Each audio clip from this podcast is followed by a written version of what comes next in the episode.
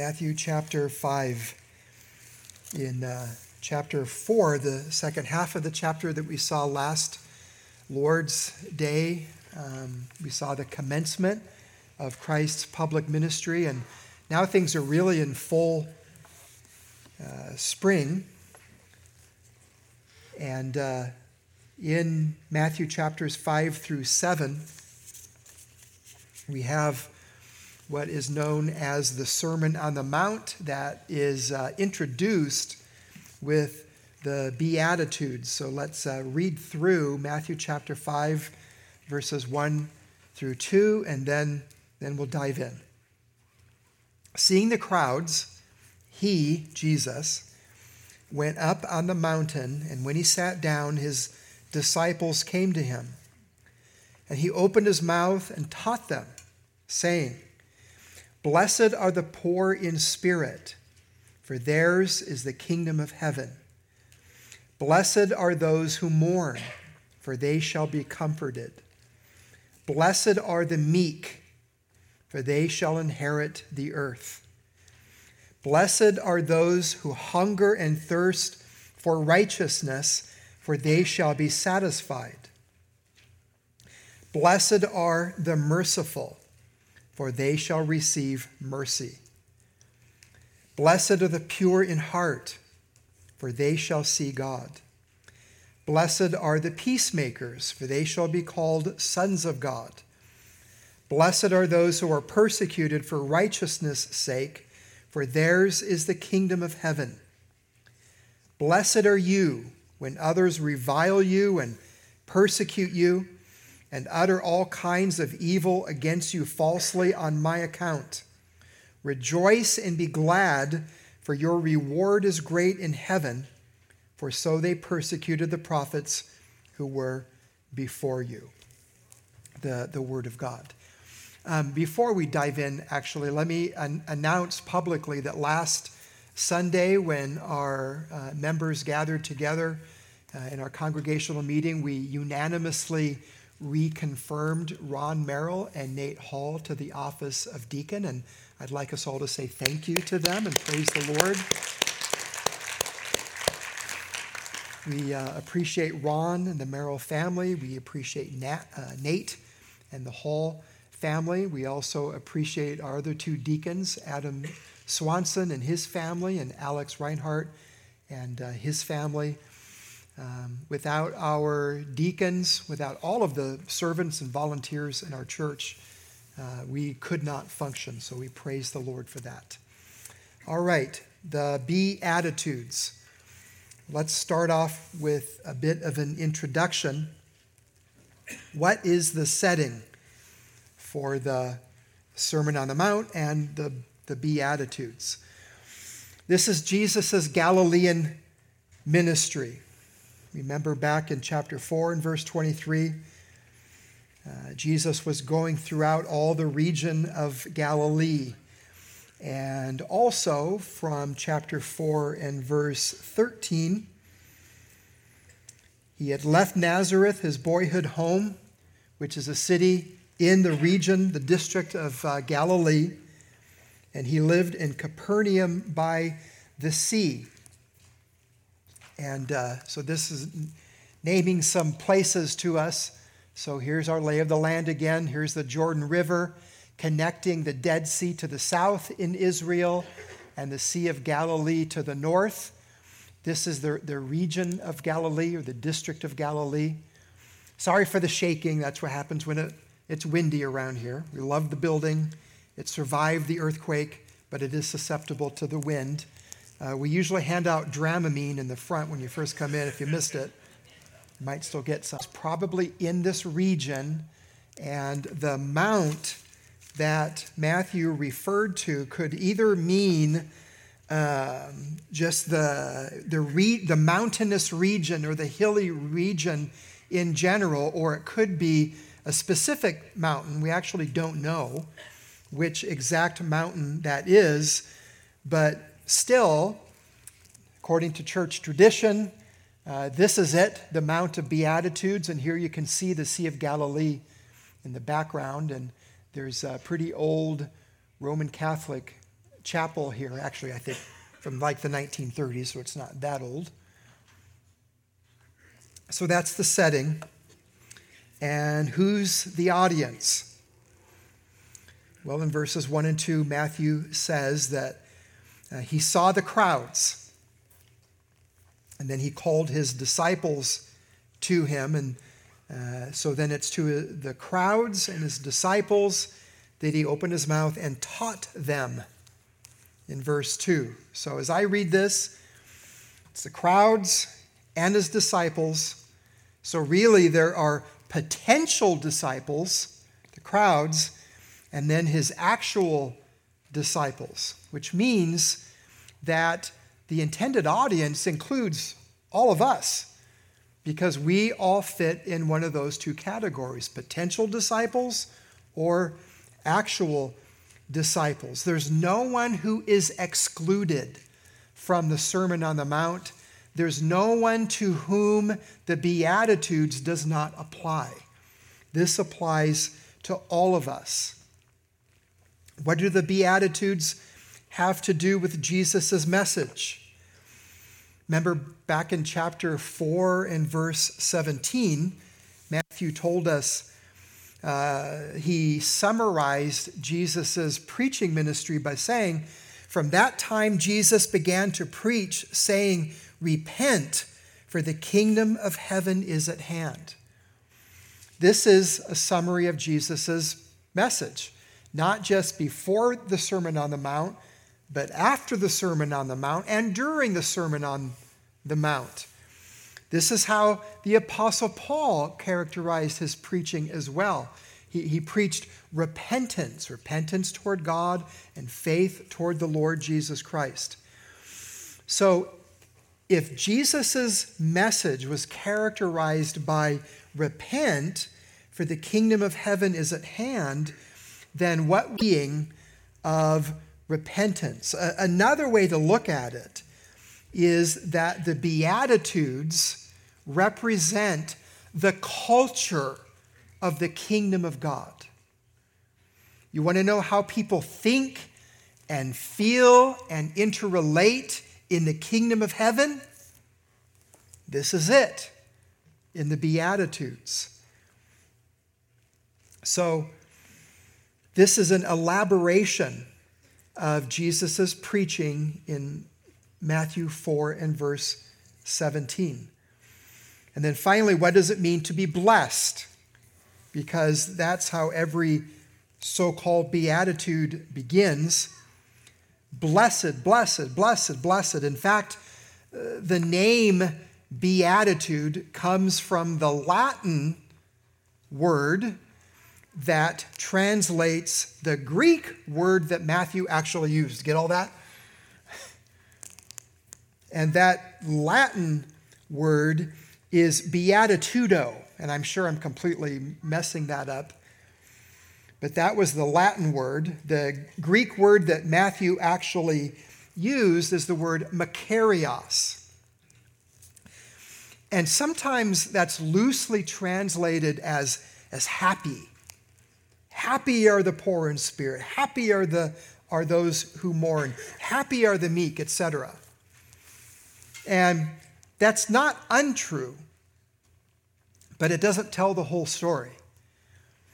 Because happiness is often uh, seen as an emotion that is tied to our circumstances. In other words, sometimes we're happy and sometimes we're sad. And whether we're happy or we're sad often depends on our circumstances. But this blessedness, makarios, that Matthew writes about here is independent of our circumstances. It means possessing the favor of God or enjoying fullness from God.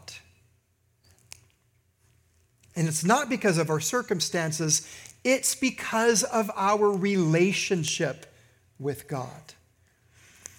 This is not eight steps to earning your salvation. but it is what is the inner life like? And how does God view that person with this inner life who has repented and is walking as a citizen in God's kingdom? In fact, another way to think of it is that this blessedness, these Beatitudes, this blessedness that God promises is like heaven in our hearts. That's what it means to be blessed. So, with that as a brief introduction, let's look at these eight so called Beatitudes. Sometimes they're referred to as nine, but the, the last two blesseds in verses 10 and 11 are really referring to the same thing. We'll see that when we get to it. So, kingdom blessings, these are. And the, fir- whoops, the first one is Blessed are the poor in spirit, in verse 3. Blessed are the poor in spirit. Luke, by the way, uh, in his version, in, uh, in, in his camera angle on the same event, only mentions poor, but Matthew adds poor in spirit, and that's certainly what Jesus said, and that's a very good qualification. Poor in spirit. That means those who see themselves as spiritually bankrupt, beggars before God. Very much like Augustus Toplady's uh, famous hymn um, Nothing in my hands I bring, simply to thy cross I cling. Naked I to the fountain fly, wash me, Savior, or I die. That is the spirit that Jesus describes here. This is poverty of spirit. And it often does go hand in hand, this poverty of spirit. It often goes hand in hand with economic poverty, but not always. Being economically poor often forces a person into a place where they, they just don't have uh, the idols of riches to depend on rather than God. But still, haven't you met, haven't you heard of or seen poor people who, even though they're economically poor, they're still gripped with the love of money? You can be economically poor and still have a covetous heart. Be controlled by the love of money. And so this is primarily dealing with spiritual poverty. Notice God's blessing in the second half of verse 3. Blessed are the poor in spirit, for theirs is the kingdom of heaven. A couple things there. Uh, this beatitude in verse 3, and then the last beatitude in verses 10 and 11 are the only two that are given to us in the present tense. Uh, the others, uh, Beatitudes 2 through 7, are all given to us in the future tense. And so the Beatitudes are bookended by these two present tense Beatitudes, and it's an illustration of what we've pointed out before when it comes to the nature of the kingdom of heaven. There's an already and a not yet element, uh, this dynamic to the kingdom of heaven. Uh, it's here, and everyone who is a believer is in the kingdom of heaven now and yet, we're not experiencing the kingdom of heaven to its fullness. One day we will. And in a similar vein, one day all of these Beatitudes are going to be perfected in us. Not yet. But until that time, they are in us and manifested in our lives in principle to some degree. Already, not yet.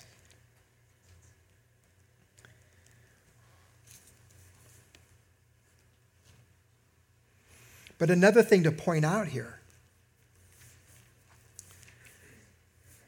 how does this go together with blessed are the poor in spirit? The, the kingdom of heaven is God's antidote to our poverty in spirit. And the idea is now we're poor. But in the kingdom of heaven, we are rich. And this reminds us of the fact that we are joint heirs with Christ. Romans chapter 8 and verse 17. And because that's true, believers are rich beyond our wildest dreams. Not in the way that the world counts riches, but in the way that God counts riches. And the Apostle Paul talks about this in 2 Corinthians 8 and verse 9, where he said, For you know the grace of our Lord Jesus Christ, that though he was rich, yet for your sakes he became poor, that through his poverty you might become rich. Blessed are the poor in spirit, for theirs is the kingdom of heaven. Here's the second beatitude Blessed are those who mourn. Blessed are those who mourn. And just like the first beatitude is a poverty in spirit, so this mourning is a spiritual mourning. This is not, oh, shoot, I bought a lottery ticket and it didn't pan out for me this week. Or I wanted to buy that Lamborghini and somebody else snatched it out from under my nose. I don't know anybody who ever thinks that way. It's not that kind of mourning. And this is a mourning that is connected with repentance. It's a mourning that is connected with God's righteous kingdom. And it includes all mourning in the sense that we recognize that all sadness, all brokenness, all disappointments, all loss, all sorrows in this world ultimately are the result of sin. Not that specific sins lead to specific consequences, so that if you are suffering in such a way, that means you must have sinned in such a way. Not that. But the world is the way that it is in terms of uh, the sadness, in terms of sorrow, in terms of reason for mourning. Ultimately, because it is a sin cursed world. And we mourn over that. Whoops.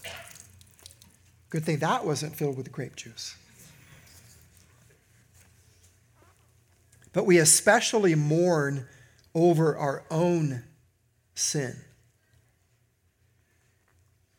When a believer sins, we, we know that Jesus died for that sin.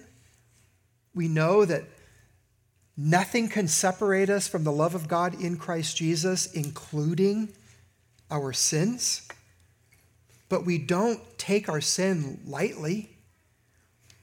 It grieves the Holy Spirit, it dishonors God, uh, it invites the fatherly chastisement of God. We don't just skip through the rose garden in response to our sin. We mourn over our sin.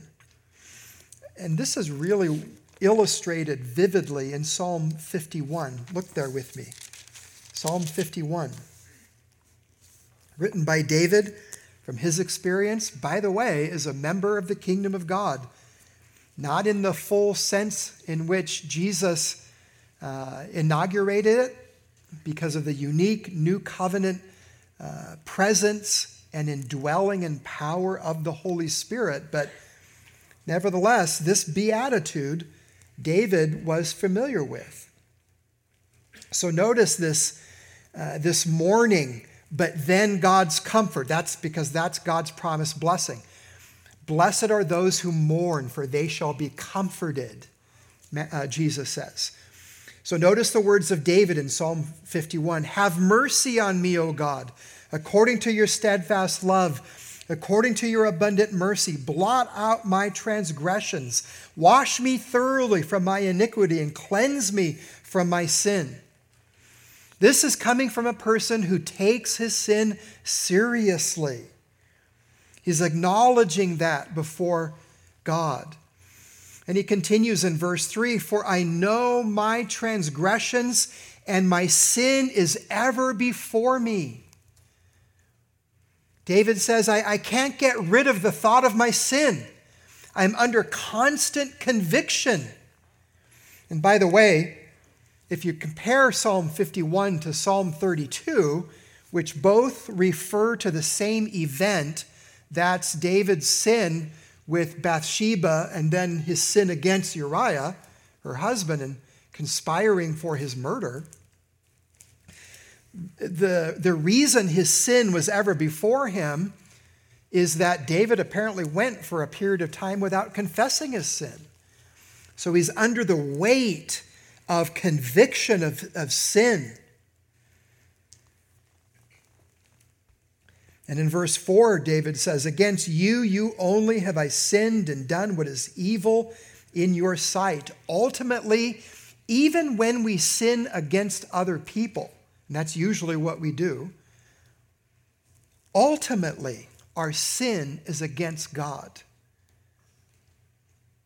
And the reason why sin against other people is really sin against God is because other people are God's creatures too. Other people are God's image bearers.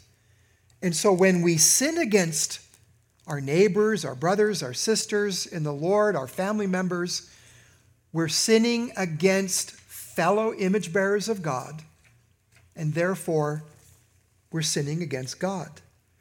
But what David has in focus is God. Against you, you only have I sinned and done what is evil in your sight. So here's David mourning over his sin. But then notice his hope. Remember, blessed are those who mourn, for they shall be comforted. A, a citizen in God's kingdom, a Christian, is not someone who's constantly mourning, but we are mourning in light of hope. We're, we're mourning with a view towards comfort, and David did too. So, verse 7 Purge me with hyssop, and I shall be clean. Wash me, and I shall be whiter than snow. There's this assurance from David that he will be cleansed, he will be forgiven. And in verse 12, restore to me the joy of your salvation. And finally, in verse 17, he wraps this poem up, the song up, by saying, The sacrifices of God are a broken spirit, a broken and a contrite heart, O God, you will not despise. This is a mourner, a mourner over sin, but with the eye of faith looking for comfort, the comfort that the gospel brings. So, blessed are those who mourn. Then, verse 5 Blessed are the meek.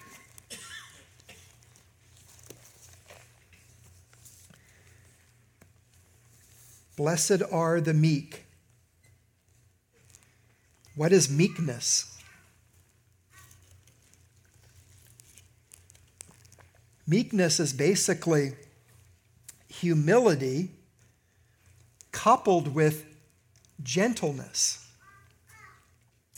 Humility coupled with gentleness. What does meekness look like? Well, it's not aggressive. It's not radiating an angry and vengeful spirit that pushes people away from you.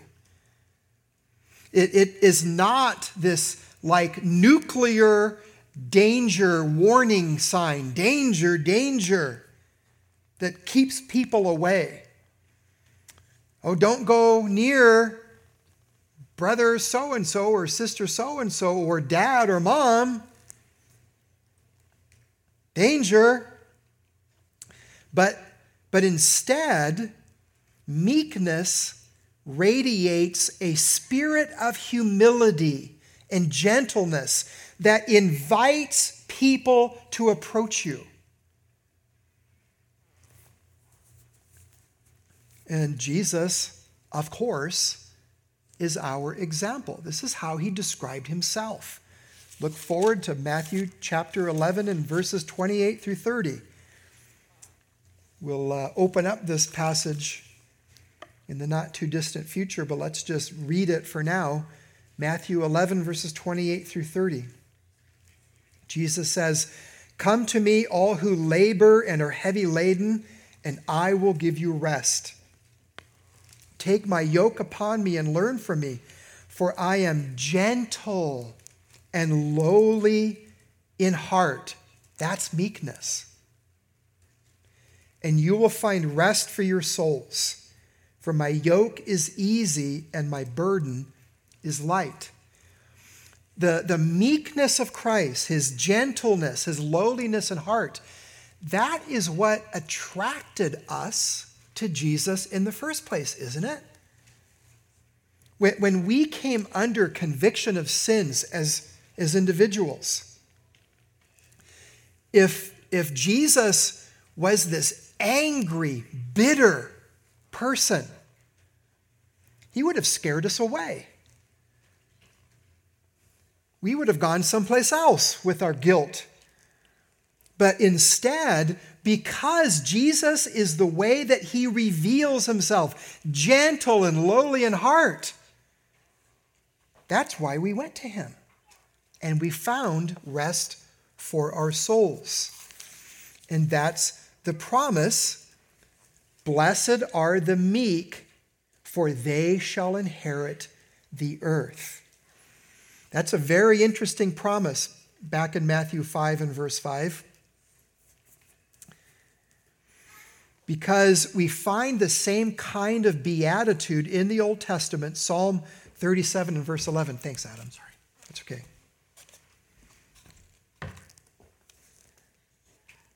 In Psalm 37 and verse 11, we read, But the meek shall inherit the land. What land was the psalmist referring to? The, the promised land, the, the real estate in the Middle East known as Israel. But what is our promised land, brothers and sisters? And I want you to get this. What is our promised land? The new earth. And so Jesus takes the same beatitude from Psalm 37 and verse 11, and he doesn't change the beatitude itself, but he expands its blessing.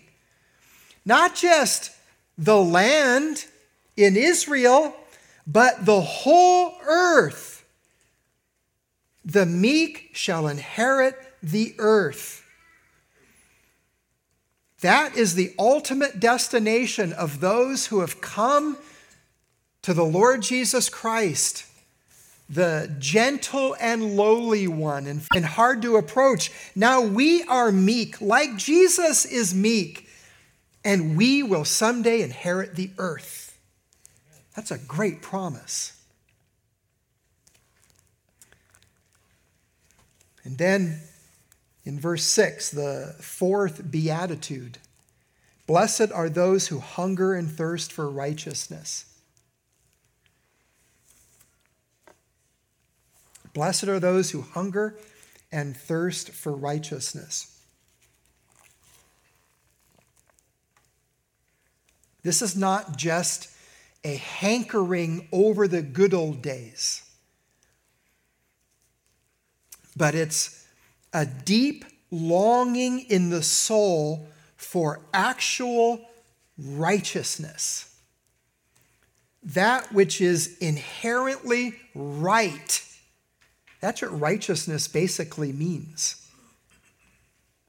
Right wiseness that which is inherently right. And why is it inherently right? Because true righteousness reflects the righteousness of God.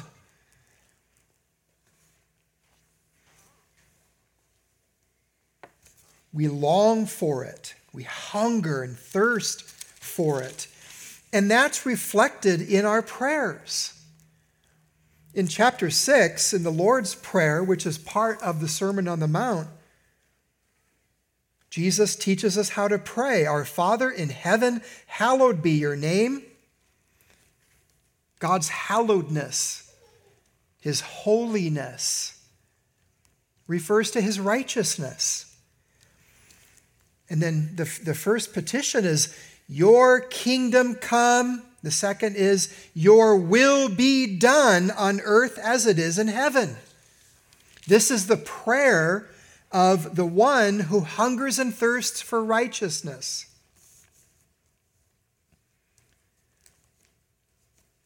And what's God's promised blessing? End of verse 6 For they shall be satisfied.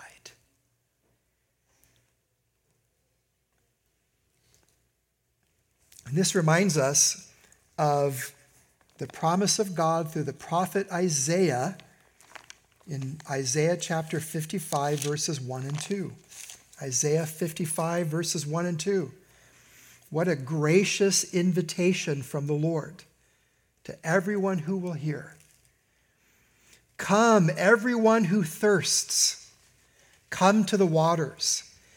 And he who has no money, come, buy and eat. Come, buy wine and milk without money and without price. Why do you spend your money for that which is not bread, and your labor for that which does not satisfy? Do, do you hear the fourth beatitude there? This is the promised blessing. Blessed are those who hunger and thirst for righteousness, for they shall be satisfied. And so here is this beatitude prophetically. And this is what we as fallen human beings do. We have this hunger and a thirst. We know there's something more to life than what we're experiencing. Even rich people know that. That's why so many rich people are on antidepressants, illegal drugs in some cases, and I'm sorry to say, a lot of them even commit suicide. Because this world and the things in the world cannot ultimately satisfy the way that only God can satisfy, the way that righteousness that describes God and comes from God can satisfy. And how does God satisfy us with righteousness?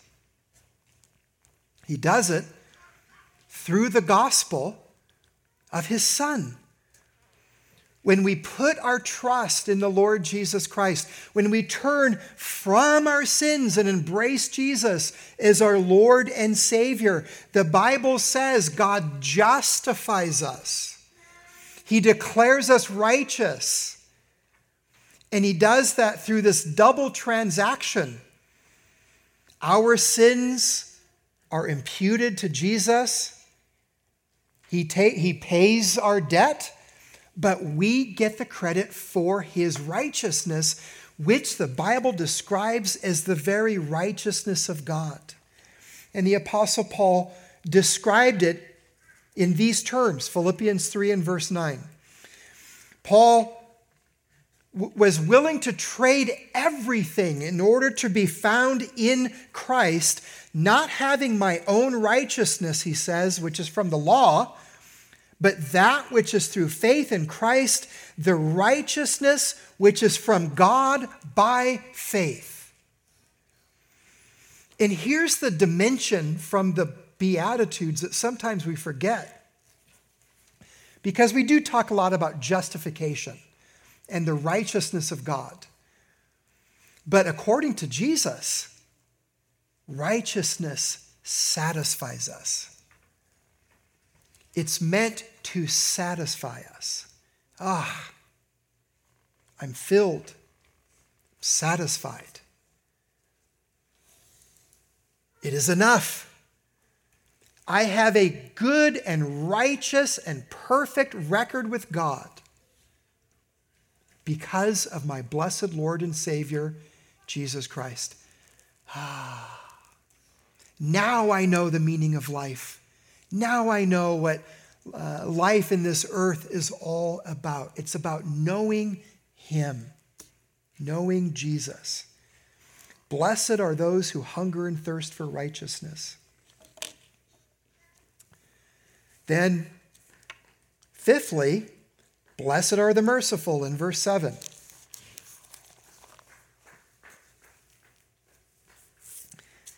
Blessed are the merciful. What does it mean to be merciful? It means to be generous, forgiving, compassionate. That's the heart of God. That's the heart of God's Son, the Lord Jesus Christ. And that's how Jesus lived when he was in this world. He was merciful, generous, forgiving, compassionate. What's God's promised blessing to the merciful? For they shall receive mercy. That's interesting because um, this is the only beatitude where the blessing seems to be in kind with the beatitude. Will receive mercy, which means that this is a promise, like all of the beatitudes are, but it's also a kind of warning, isn't it? Blessed are the merciful, for they shall receive mercy. Oh, so then the unmerciful won't receive mercy. Well, yes. Look with me in Matthew chapter 18. We're going to get to this passage too. But in Matthew chapter 18, verses 23 through 35, we're not going to read the whole thing. But Jesus tells this parable, it's a story to illustrate the importance of forgiving somebody else. And in the story that Jesus tells, there's, there's this king who loans a bunch of money to one of his subjects, and that subject doesn't pay it back. And so the king has that man arrested and brought before him. And that man, that debtor, begs for mercy. Oh, King, oh Lord, have mercy on me. And the king, being a merciful king, did. He had mercy on his subject and he was released. But then it turns out somebody else owed that man a sum of money. And the, the language that Jesus u- uses is something like this other guy owes the first man, let's say, a dollar. But that man owed the king a billion dollars. Just a, mountain of difference. And this man who had been forgiven of a billion dollar debt would not forgive this other guy who owed him a dollar. But he has him, uh, he wants to have him arrested and he wants to have him punished.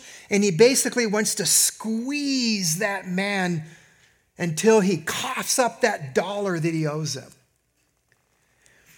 And eventually, the guy who is uh, forgiven a billion dollars by the king is brought before that, that king.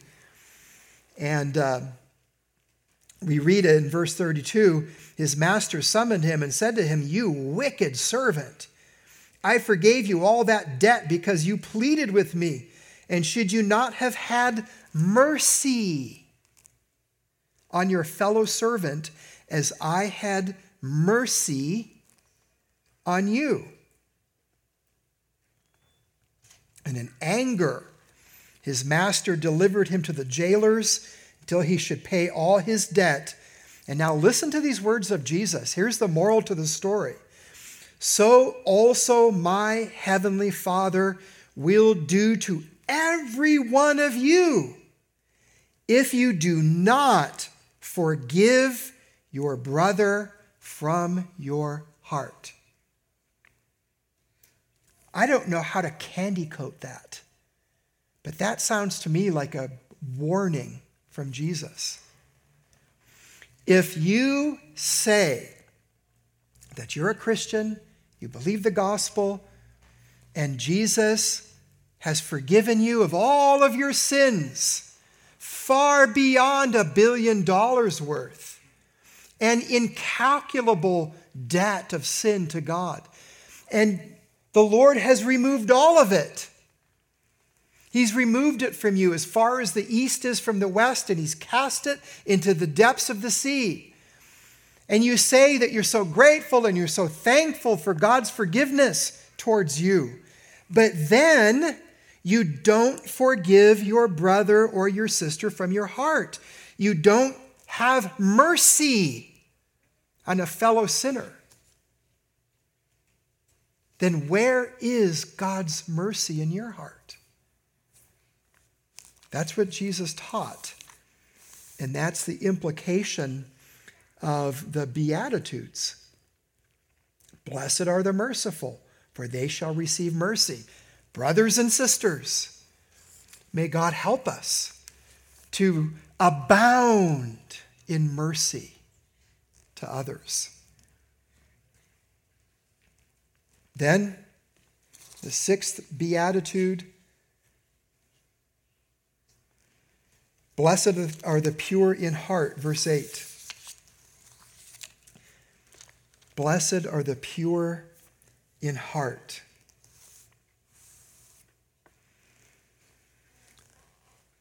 So, this is connected, I believe, uh, with the rest of the Beatitudes. These, these are not these um, divisions with this impenetrable wall between them, but they're all describing the same thing by nature. And so think about verse 6 Blessed are those who hunger and thirst for righteousness, for they shall be satisfied.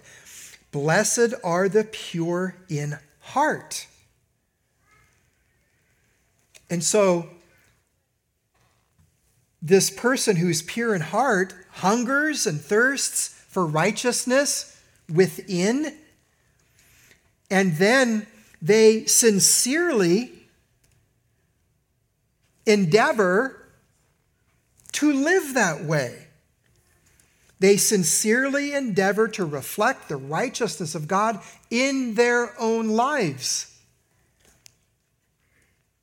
This is a hungering and thirsting for righteousness in our hearts that overflows into our lives. And we have a precursor of this in Psalm 24, verses 3 and 4. Who shall ascend the hill of the Lord? And who shall stand in his holy place? He who has clean hands and a pure heart, who does not lift up his soul to what is false and does not swear deceitfully. Blessed are the pure in heart and what's the blessing? for they shall see God. And how do those two go together? Because God is of purer eyes than to behold evil. God draws near to the righteous, but is not near to the wicked. Notice how the apostle John describes this. 1 John chapter 2. 1 John chapter 2. 3, sorry. 1 John chapter 3 verses 2 and 3.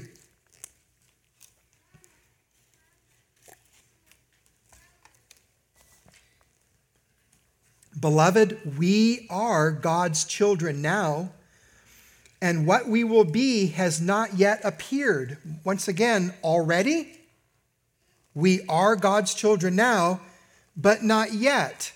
And what we will be has not yet appeared. But we know that when he appears, we shall be like him, because we shall see him as he is. How will we be like him? Will we all have brown or dark hair and brown eyes? Beards? No. Verse 3 And everyone who thus hopes in him purifies himself as he is pure. And this is a reality that I fear is not mentioned enough within Christendom. Yes, salvation is by grace through faith apart from our works. Yes, God receives sinners. Jesus saves sinners, even the worst of them. But Jesus calls such sinners like us to repentance. He saves us not only from the penalty of our sin, but also from the power of sin, the dominating power of sin in our lives. And so he calls us to live a life of righteousness, and we need to remember that. Blessed are the pure in heart, for they shall see God. Number seven, verse 9 Blessed are the peacemakers. Blessed are the peacemakers. Peacemaking means doing your part, even going the extra mile to tear down hostility and contention that separate people. Having a heart and exerting effort to bring people together, to heal broken relationships especially your own relationships. Notice that we must be peacemakers. It takes effort. We have to be intentional about it.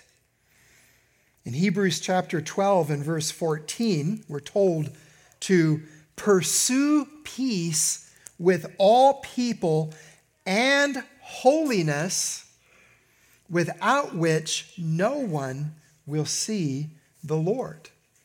We're to pursue it. Romans 12 and verse 18. If it is possible, as much as depends on you, live peaceably with all men. And so sometimes people are not going to be reconciled to us. Sometimes it's not possible, but we still have to try. We must pursue peace with all people.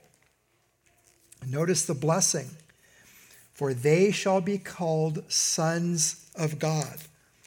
What's the connection there between being a peacemaker and being a son of God? Well, the connection is the ultimate Son of God, Jesus Christ, who is the ultimate peacemaker.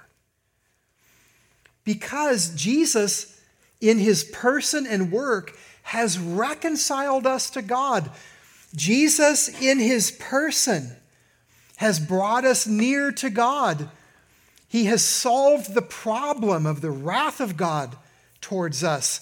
Here's how the Apostle Paul put it in Ephesians chapter 2 For Jesus himself is our peace. He has reconciled us to God through the cross. And so, as Christians, we're so grateful for our great peacemaker that we gladly and uh, intentionally reflect that peacemaking spirit in our own lives, not being content to make enemies, but being quick to try to make things right when we can, when it's possible. Blessed are the peacemakers. And then, number eight, blessed are those who are persecuted for righteousness. Blessed are those who are persecuted for righteousness' sake. Notice that Jesus is very specific. He's talking about persecuting, being persecuted for righteousness' sake, not suffering the consequences of our own sinful behavior. That's not persecution for righteousness' sake.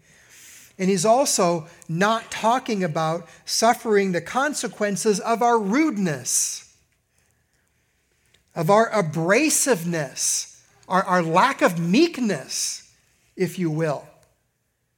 If we're aggressive and angry and unmerciful, whoa, I did it again. I've never, wow. Can I have uh, some more chips and salsa with that, sir? No, I'm fine, Adam. Very interesting. Where was I? uh, I totally forgot where it was. Oh, right, yes. um, right, so if we are rude, harsh, uh, not meek, not merciful, and then pe- people pu- push back on us, we, we can't count that pushback as persecution. Does that make sense to you? Christians should be nice. But sometimes we are nice. Sometimes we do just want to mind our own business. Sometimes we really don't want to rock the boat, but we still suffer persecution. That's because we live in a fallen world, and this fallen world is at war with God. It is. Jesus himself said, This is the condemnation. The light has come into the world, has come into the darkness, but the darkness resists the light because their sins are evil. In John chapter 7 and verse 7, Jesus very bluntly says, The world hates me because I preached against their evil. And in John chapter 15, Jesus said to his disciples, If the world hates you, you know that it hated me before it hated you. If you were of the world, the world would love its own. Yet because you are not of the world, but I chose you out of the world, therefore the world hates you. And the Apostle Paul added, All who desire to live godly in Christ Jesus will suffer persecution. How do you like that? A hundred percent. All who desire to live godly in Christ Jesus. All who desire to live according to the Beatitudes and the Sermon on the Mount and the Ten Commandments and which, which basically are all one and the same. We'll, we'll get to that. If you want to live a godly life, do not expect a rose garden celebration. Do not expect a standing ovation from the world, but instead expect persecution. Jesus elaborates what's our blessing? For theirs is the kingdom of God. And so we've come full circle.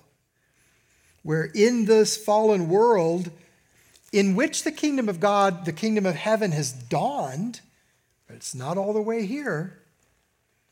But ours is the kingdom of heaven, and that's our destination. That's our home.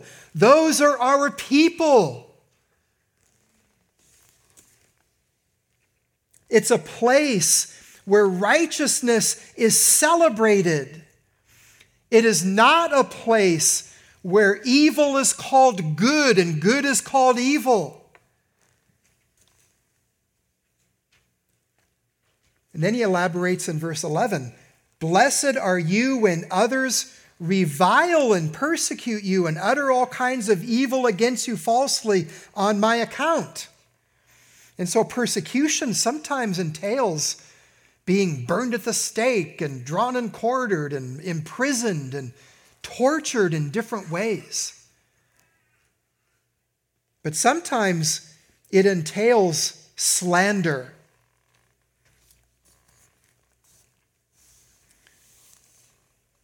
Having our reputations ruined by lies. That's persecution. How should we respond? Not with anger not with an AR 15. There's a time and place for those things, but not, not because we are being persecuted. How do we respond? Verse 12 Rejoice and be glad for your reward is great in heaven. God knows what is going on. God sees. God knows the truth. He hears everything that is being said. And He knows how you are bearing up under that persecution. He knows how you are bearing witness for Jesus in that context. And He is not unrighteous or unjust to forget your, la- your labor of love. He will reward. And that reward is great in heaven. And you're not alone, for so they persecuted the prophets who were before you. And that's also how they persecuted Jesus. Jesus was slandered. Jesus was reviled. Jesus was persecuted physically, horribly. But he did not revile in return. But he entrusted himself to him who judges righteously. And in going through his own valley of the shadow of death, he conquered death. He conquered sin. He triumphed over the devil. And he guaranteed the veracity of God's word. He guaranteed all of these blessings that are promised to us who follow the Lord Jesus Christ in faith. These are ours now, and they will be ours to an even greater extent on the new earth. Let's pray. Lord, we thank you for your righteous kingdom. And we thank you for the Son of your love, for Jesus, and the, the wisdom that came from his lips. We thank you for the glory of his person the glory as of the only Son of God, full of grace and truth. Would you help us to follow his example to walk in his footsteps, to bring glory to his great name in this world through our attitudes, through our words, through our actions. And Lord, would you save many, even in our midst today? In Jesus' name we pray. Amen.